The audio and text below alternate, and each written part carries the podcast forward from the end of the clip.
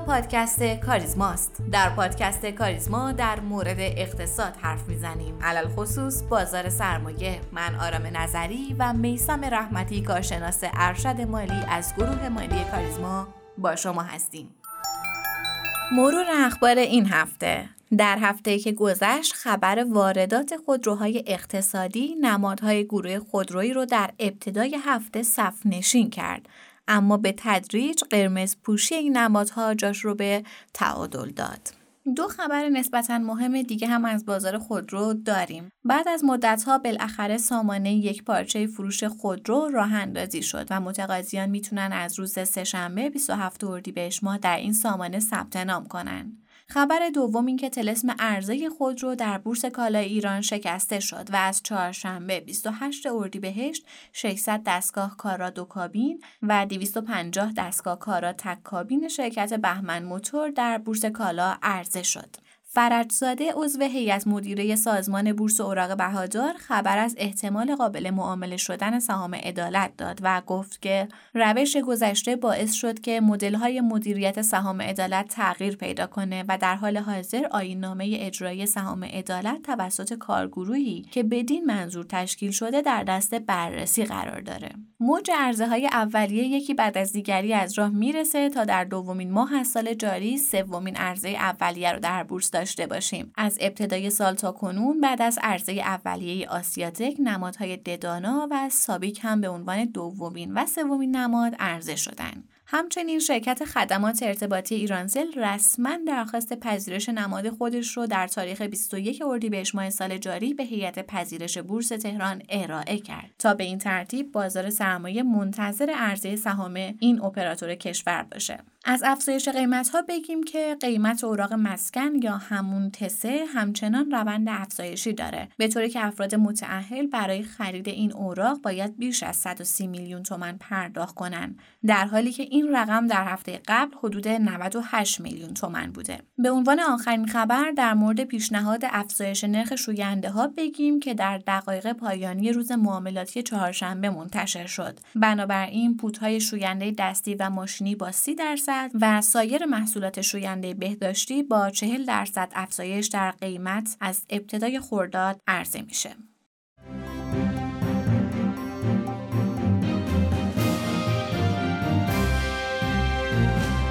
سلام و عرض ادب و احترام خدمت تمام شنوندگان عزیز پادکست کاریزما امروز چهارشنبه 28 اردیبهشت 1401 و 74 رومین اپیزود از پادکست کاریزما من هم سلام عرض کنم خدمت همه شنوندگان دوست داشتنی پادکست کاریزما. امیدوارم که شاد و سلامت باشید و حال دلتون خوب باشه. انشاءالله. خب آقای رحمتی بریم سراغ بازار سرمایه و معاملات این هفته.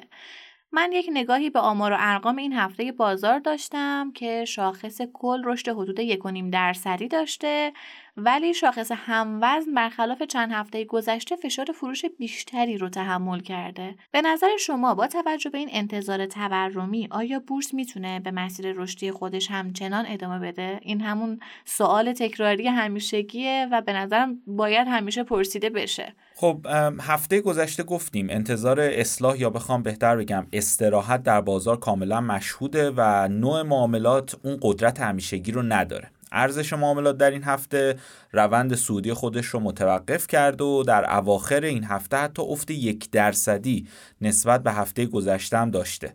از نظر ورود پول حقیقی هم روند نزولی کاملا مشهوده تا اینکه در اواخر این هفته این متغیر حتی منفی هم شد. اگر بخوام از دلایل این اصلاح و استراحت بگم یکیش اینه که شاخص کل به مقاومت بسیار مهم یک میلیون و 600 هزار واحد رسیده و واگرایی ایجاد شده بین قیمت و اندیکاتور در شاخص کل عبور از این مقاومت رو سخت کرده. شاخص هم وزنم دقیقا مثل شاخص کله. نکته دومی که در این هفته مشاهده شد اینه که معاملات گروه های حساسی مثل گروه خودروبانکی کاملا کنترل شده است و سیاستگزار جلوی هر گونه افزایش هیجان رو می‌گیره. این هفته که بازار خودرو خیلی خبرساز شد ولی در کل دلیل این اتفاق چیه؟ این کنترل دستوری که برای ما جدید هم نیست و همیشه هم جزی از بازار ما بوده به ناچار منجر به بیاعتمادی نمیشه که من فکر می‌کنم تا الان شده واقعا. خب ببینید به هر حال یکی از وظایف سیاستگزار در همه جای دنیا حمایت از بازار سرمایه است. این دخالت در بازار یه مرز باریکیه که متاسفانه هنوز در اقتصاد ایران و بازار سرمایه به خوبی اجرا نمیشه. دقیقا احساس می‌کنم که صحبت همینجاست که یک تفاوتی هست بین دخالت و حمایت و این مرز دقیقا طبق گفته شما مشخص نشده و نمی‌دونم که چجوری هم باید مشخص بشه و کی باید مشخص کنه این مرز رو مشخص شدن این مرز قطعا به قوانین بازار سرمایه مربوطه. ولی از حق نگذریم با توجه به اتفاقات دو سال گذشته سیاستگزار فعلی به هیچ عنوان نمی‌خواد کار از دستش خارج بشه. اگر بخوام نیمه پر لیوان رو هم ببینم باید بگم دخالت در بازار نسبت به سال گذشته خیلی کمتر شده. به حال نکته که خیلی مهمه اینه که متاسفانه این روزا دوباره حرفای نسنجیده و بدون تحلیل زیاد شده.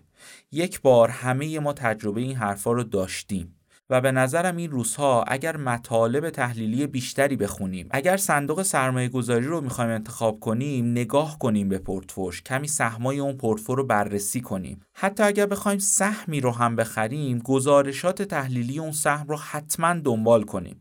الان تیم تحلیلی کاریزما هر هفته سعی می‌کنه گزارشات تحلیلی خوبی از سهمای مهم بازار رو ارائه بده. آقای رحمتی در ادامه صحبتتون که فرمودین این روزها متاسفانه حرفهای در واقع بدون تحلیل و نسنجیده زیاد شده.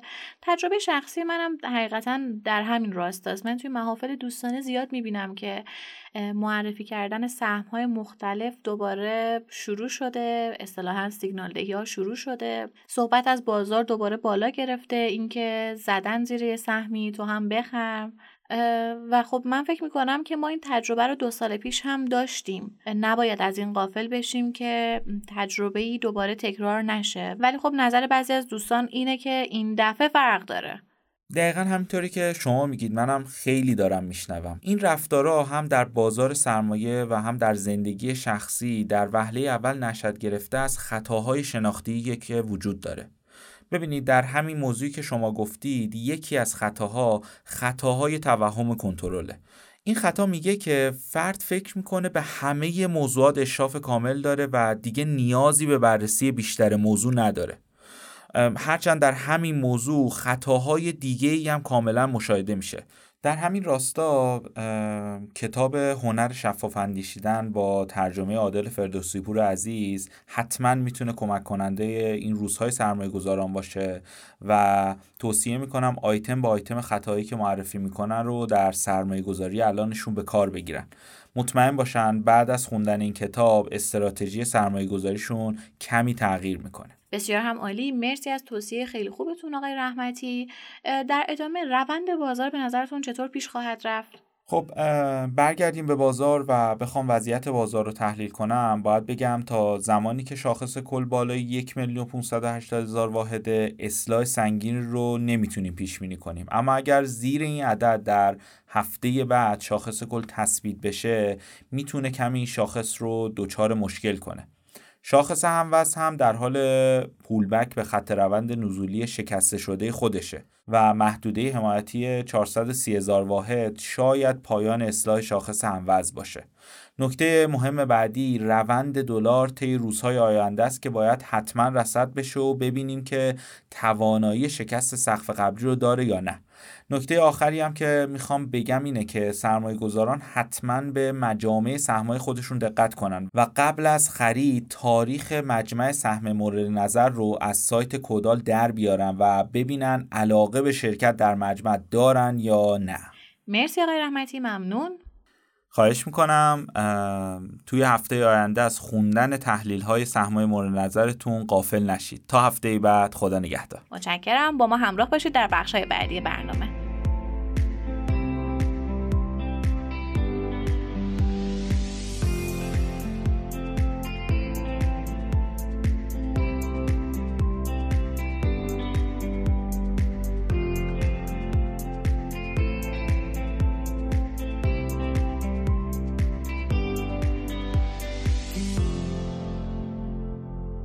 در شرایط فعلی با توجه به فرصت طلایی که در بازار سرمایه شاهد اون هستیم ممکنه برخی گمان کنن که برای افرادی که از آگاهی و تخصص کمتری در این بازار برخوردارن فرصت استفاده از بازدهی بورس فراهم نباشه. اما صندوق های سرمایه گذاری سهامی که حداقل 70 درصد از دارایی های صندوق رو در بازار سهام سرمایه گذاری می‌کنن و در حقیقت سهم خریداری می‌کنن نزدیکترین روش و بهترین ابزار برای استفاده از بازدهی بازار سرمایه و بهرهمند شدن از فرصت‌های طلایی بورسه. بررسی خان نشون میده از تاریخ یکم فروردین تا 31 فروردین ماه امسال در بین صندوق‌های سرمایه گذاری سهامی به ترتیب صندوق‌های پالایش یکم، صندوق اهرمی کاریزما، امین تدبیرگران فردا، سهام ویستا و آسمان آرمانی سهام صندوق‌هایی هستند که بیشترین بازدهی رو نصیب سرمایه گذارانشون کردند. در همین راستا در گفتگو با جناب آقای مهدی باغبان مدیر صندوق های کاریزما عملکرد کلی صندوق اهرم رو مورد بررسی قرار دادیم.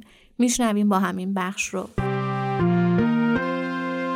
آقای باغبان خیلی خوش اومدید به این قسمت از پادکست ما. سلام عرض می‌کنم خدمت شما و شنوندگان عزیز در خدمتتون هستیم. زنده باشید. جناب باغبان در ابتدا توضیح بدید که کلا سازوکار صندوق مثل صندوق اهرمی کاریزما به چه شکله؟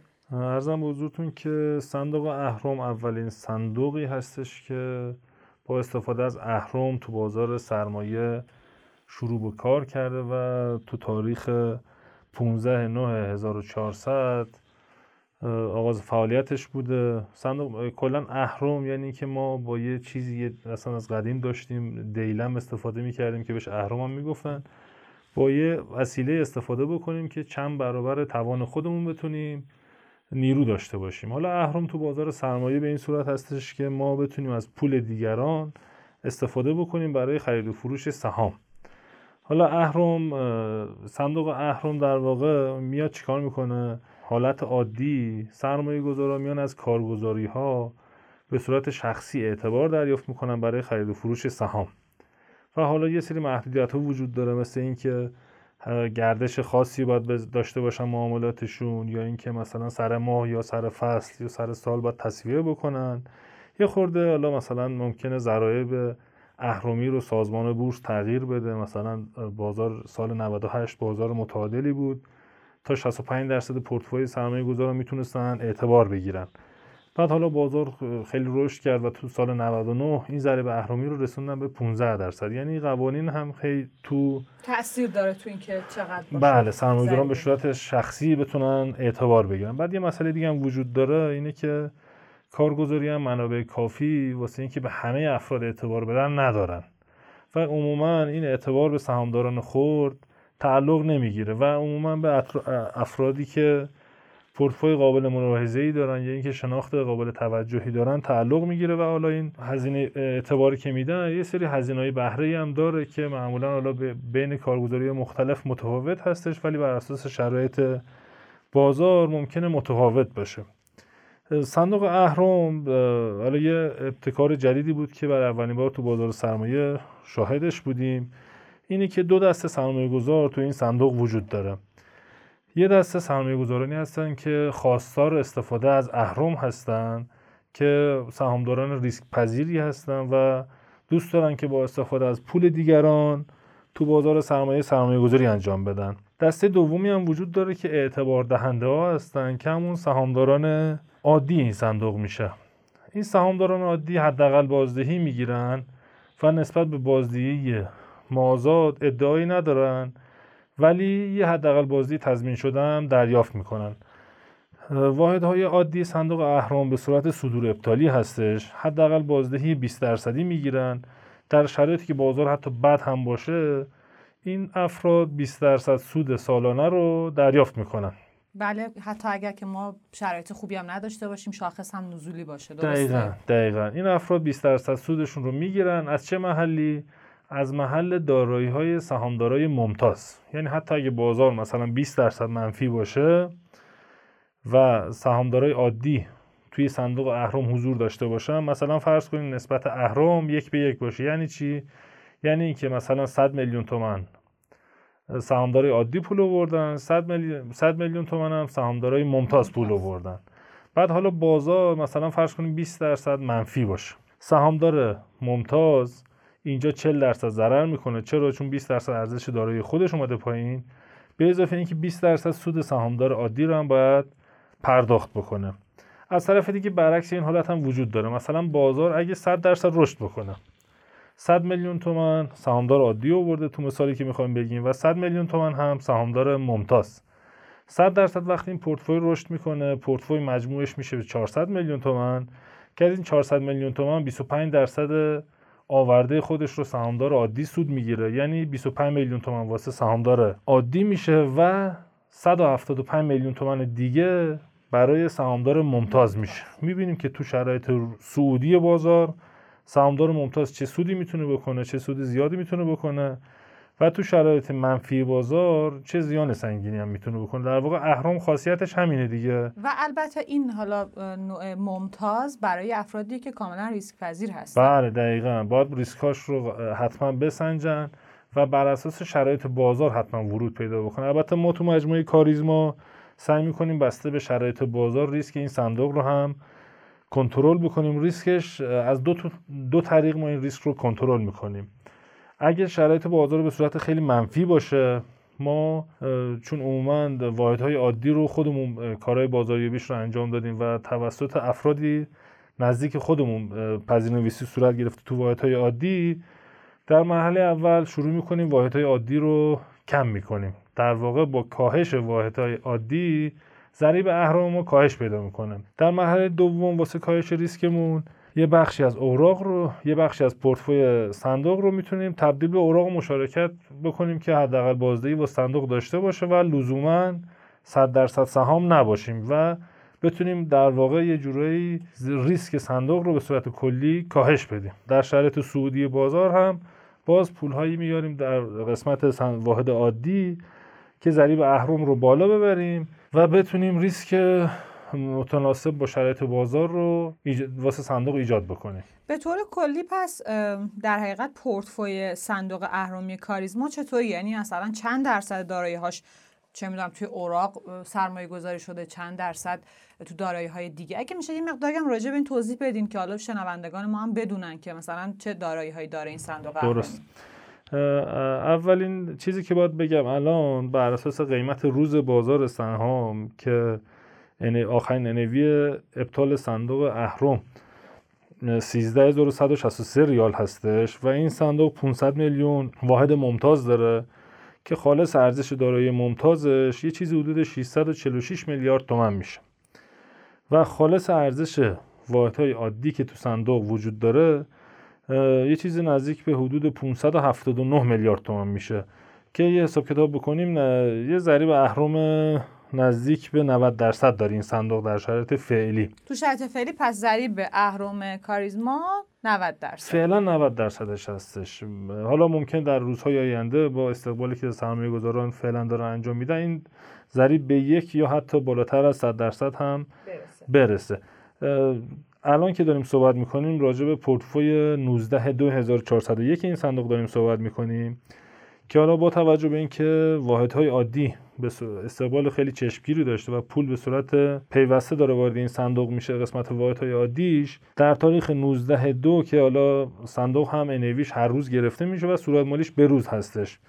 تو تاریخ 19 دو 8.5 درصد از دارایی صندوق تو سپرده بانکی بوده که عموما مربوط به پولایی بوده که تازه وارد صندوق شده. و 5 درصد هم تقریبا اوراق مشارکت بوده. حالا در جریان هستین بازار هفته که شروع شده یه ذره حالا شرط خوبی نداشته یه ذره منفی بوده و حالا فعلا 5 درصد از ترکیب دارایی صندوق رو همون جهت کاهش ریسک های صندوق ترجیح دادیم که توی اوراق مشارکت باشه تا در شرایط مناسب و بهتر بتونیم خرید رو انجام بدیم. و مابقی دارایی صندوق هم به صورت سهام سرمایه گذاری شده که حدودا 10 درصد توی فلزات اساسی هستش که حالا عمده فلزات اساسی که داریم فولاد مبارکه هستش که تقریبا 7 درصد از ترکیب دارایی صندوق هستش. بعد برمیگردیم به 10 درصد شرکت های چند رشته ای صنعتی هستن 9 درصد محصولات شیمیایی و 8 درصد فرآورده نفتی کوک و سوخت هسته ای هستن. که حالا ترکیب دارایی صندوق رو تشکیل میدن. عمده به سهام به سهام هم بخوام بررسی بکنیم. 7 درصد فولاد مبارکه 5 درصد سرمایه گذاری غدیر و 5 درصد هم مپنا هستن. یه پورتفوی خیلی متنوعی داره و طیف وسیع از سهام بازار رو پوشش میده. اما مسئله اصلی کنترل ریسک هستش توسط مدیر صندوق بابت تغییراتی که بین اوراق مشارکت و سهام ایجاد می‌کنه. بسیار عالی. یه مسئله که هست جناب باغبان اینه که ما تو شرایط فعلی داریم می‌بینیم که شرایط بازار سرمایه خیلی بهتر شده. یعنی از ابتدای سال هم نسبت به بازارهای دیگه خب شرایط خوبی داشته. مثلا شاخص 13 درصد رشد کرده. بعد ما نگاه می‌کنیم بازاری مثلا مثل طلا فکر می‌کنم 6 7 درصد یا دلار مثلا 7 درصد 6 درصد اینا رشد داشته. که خب می‌تونه یه بازار در حقیقت قابل توجه باشه توی شرایط فعلی.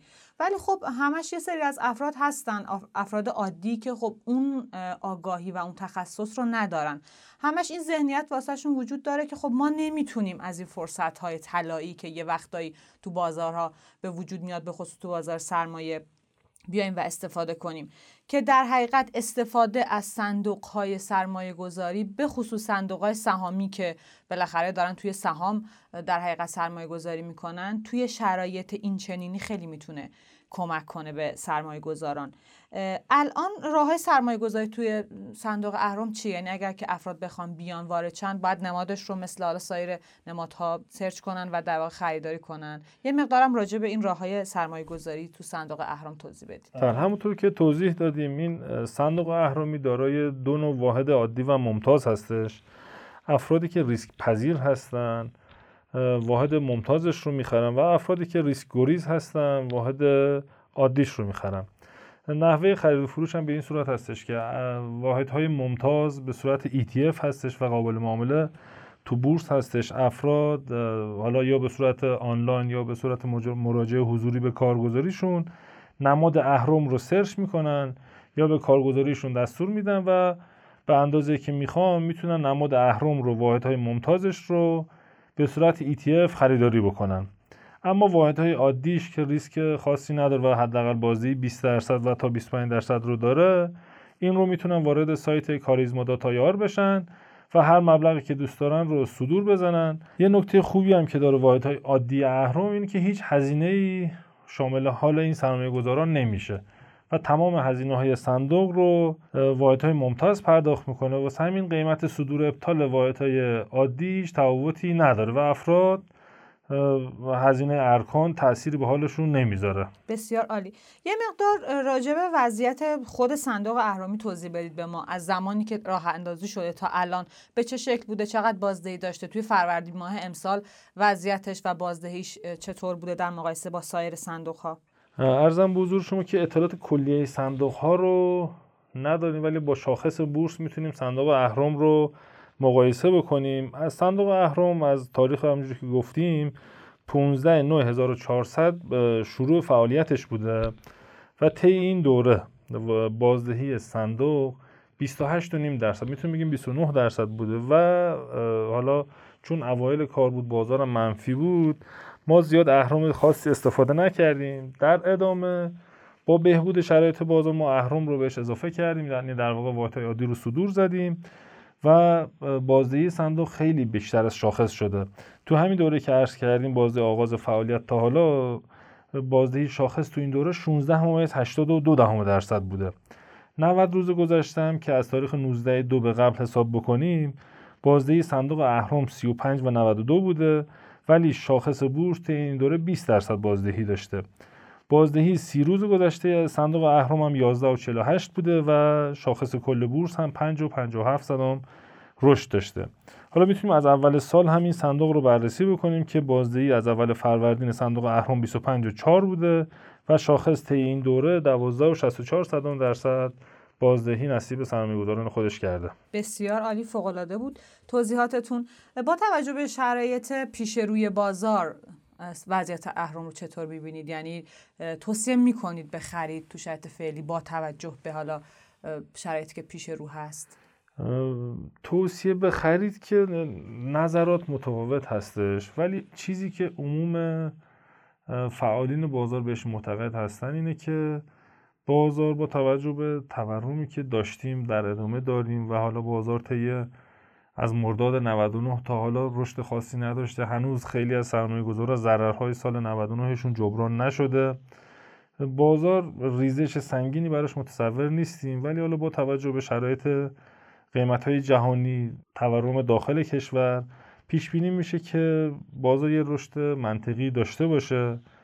و حالا سرمایه گذاری تو صندوق اهرام می‌تونه به سرمایه گذاران کمک بکنه که یه بازدهی بیشتر از بازده شاخص نصیبشون بشه. با توجه به اینکه پیش بینی میشه بازار شاخص کل بورس امسال سعودی باشه یه مقداری.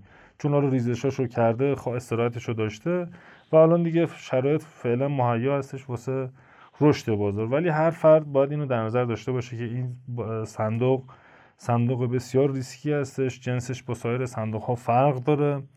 ممکنه همین الان که ما صحبت می‌کنیم اتفاقی بیفته خبری بیاد بیرون و بازار منفی بشه.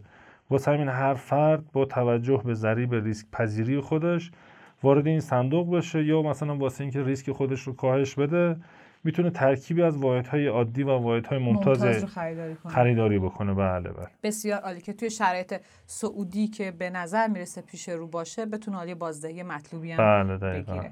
خیلی ممنونم. مرسی که تو این قسمت با ما بودیم خواهش من امیدوارم که مطلب مورد استفاده قرار بگیره. در خدمتتون هستیم.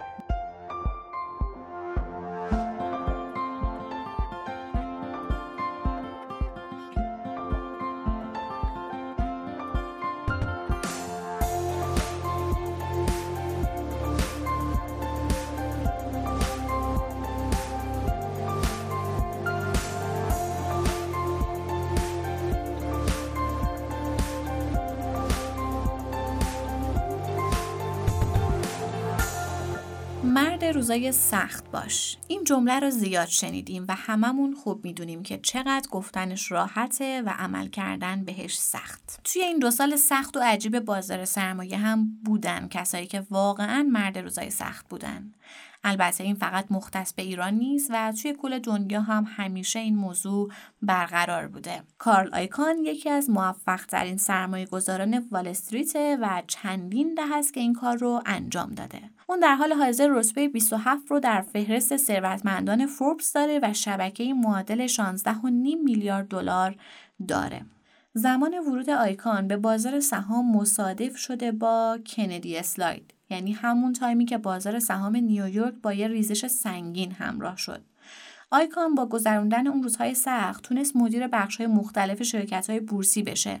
اما این مرد روزهای سخت راضی به حداقل نبود و با خرید یک صندلی در بورس نیویورک شرکت خودش رو راه اندازی کرد. البته هیچ data ی دقیقی از ارزش اون شرکت در دسترس نیست ولی شنیده ها ارزش اولیه شرکت رو حدود 100 میلیون دلار تخمین زدن. با توجه به این فعالیت ها اون توی دهه 80 میلادی به یکی از معروفترین corporate raiders ها تبدیل میشه. الان هم مشخص شده که شخصیت گوردون توی فیلم وال استریت از آیکان الهام گرفته شده. البته دنیا همیشه برای آیکان خوش نبود. اولین شکست خودش رو توی اداره خطوط هوایی ترنس ورلد تجربه می‌کنه و این شرکت توی سال 1992 ورشکسته میشه. اما این همه شکست اون نبوده. قبل از این شکست های بسیاری داشته و بعد از اون هم همچنان شکست های بسیاری داشته. برای مثال توی سال 2008 آیکان با تمام هوش سرمایه گذاری که داشته نتونست از بحران اون سال در بره و سهام بلاکباستر خودش رو با 180 میلیون دلار ضرر فروخت.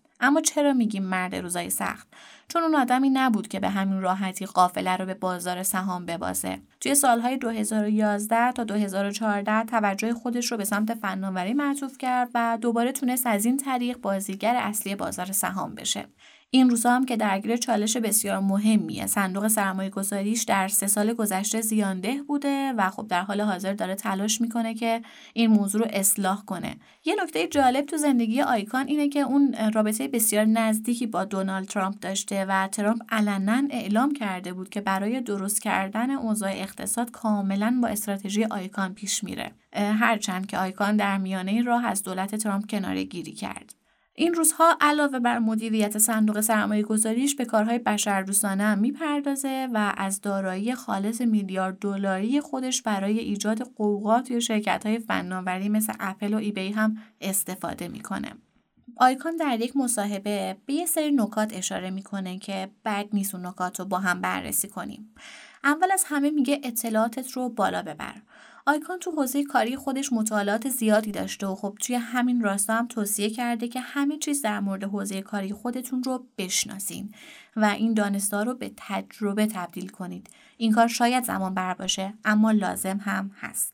بهترین ها رو برای سوددهی انتخاب کنید. آیکان معتقده که وقت خودتون رو صرف اقداماتی کنید که آینده دارن نه اینکه وقت بذارید روی موضوعی که دیگه سوددهی نداره. آگاه و فعال باشید. آیکان تاکید می‌کنه باید مقطعی رو برای سوداوری مشخص کنین و بعد از اتمام این دوران شروع به فروش سهامتون کنین. آینده نگر باشید. اگر آینده نگر باشید می‌تونید سرمایه گذاری بلند مدت انجام بدید که در نهایت روی آینده و سبک زندگیتون بسیار تاثیر گذاره و در نهایت از کارتون لذت ببرید. آیکان توی تمام مصاحبه های خودش بیان می‌کنه که از خلق ثروت لذت می‌بره و هیچ کاری تا این اندازه اون رو به وجد نمیاره. توصیهش اینه که زمان کافی برای پیدا کردن علاقه خودتون صرف کنید و بعد از اون اطلاعاتتون رو افزایش بدین تا بهترین نتیجه رو دریافت کنید. حالا چرا این داستان رو با هم شنیدیم؟ چرا اصلا ما میریم سرگذشت آدمای موفق و می‌خونیم؟ فکر نکنم بر کسی پوشیده باشه که ما آدما علاوه بر اینکه راه خودمون رو توی زندگی میریم همیشه دنبال الگو پیدا کردن و خب استفاده از تجربیات هم هستیم. از این به بعد سعی می‌کنیم توی پادکست بعضی وقتا یک بخش رو هم به این موضوع اختصاص بدیم. و مثل همیشه منتظر شنیدن نظراتتون، انتقاداتتون و پیشنهاداتتون هم هستیم. تا هفته آینده و قسمت بعد بدرود. ممنون از شما که ما رو میشنوید. لطفا سوالات، نظرات، انتقادات و پیشنهادات خودتون رو از طریق آیدی تلگرام پاد underline admin با ما در میون بذارید. دی underline admin. باعث افتخار ماست که صدای شما باشیم. ما رو هر هفته به نام پادکست کاریزما در تمام پادگیرها مثل کست باکس، اوورکست بشنوید و به اشتراک بگذارید. تا هفته آینده و قسمت بعد خدا نگهدار.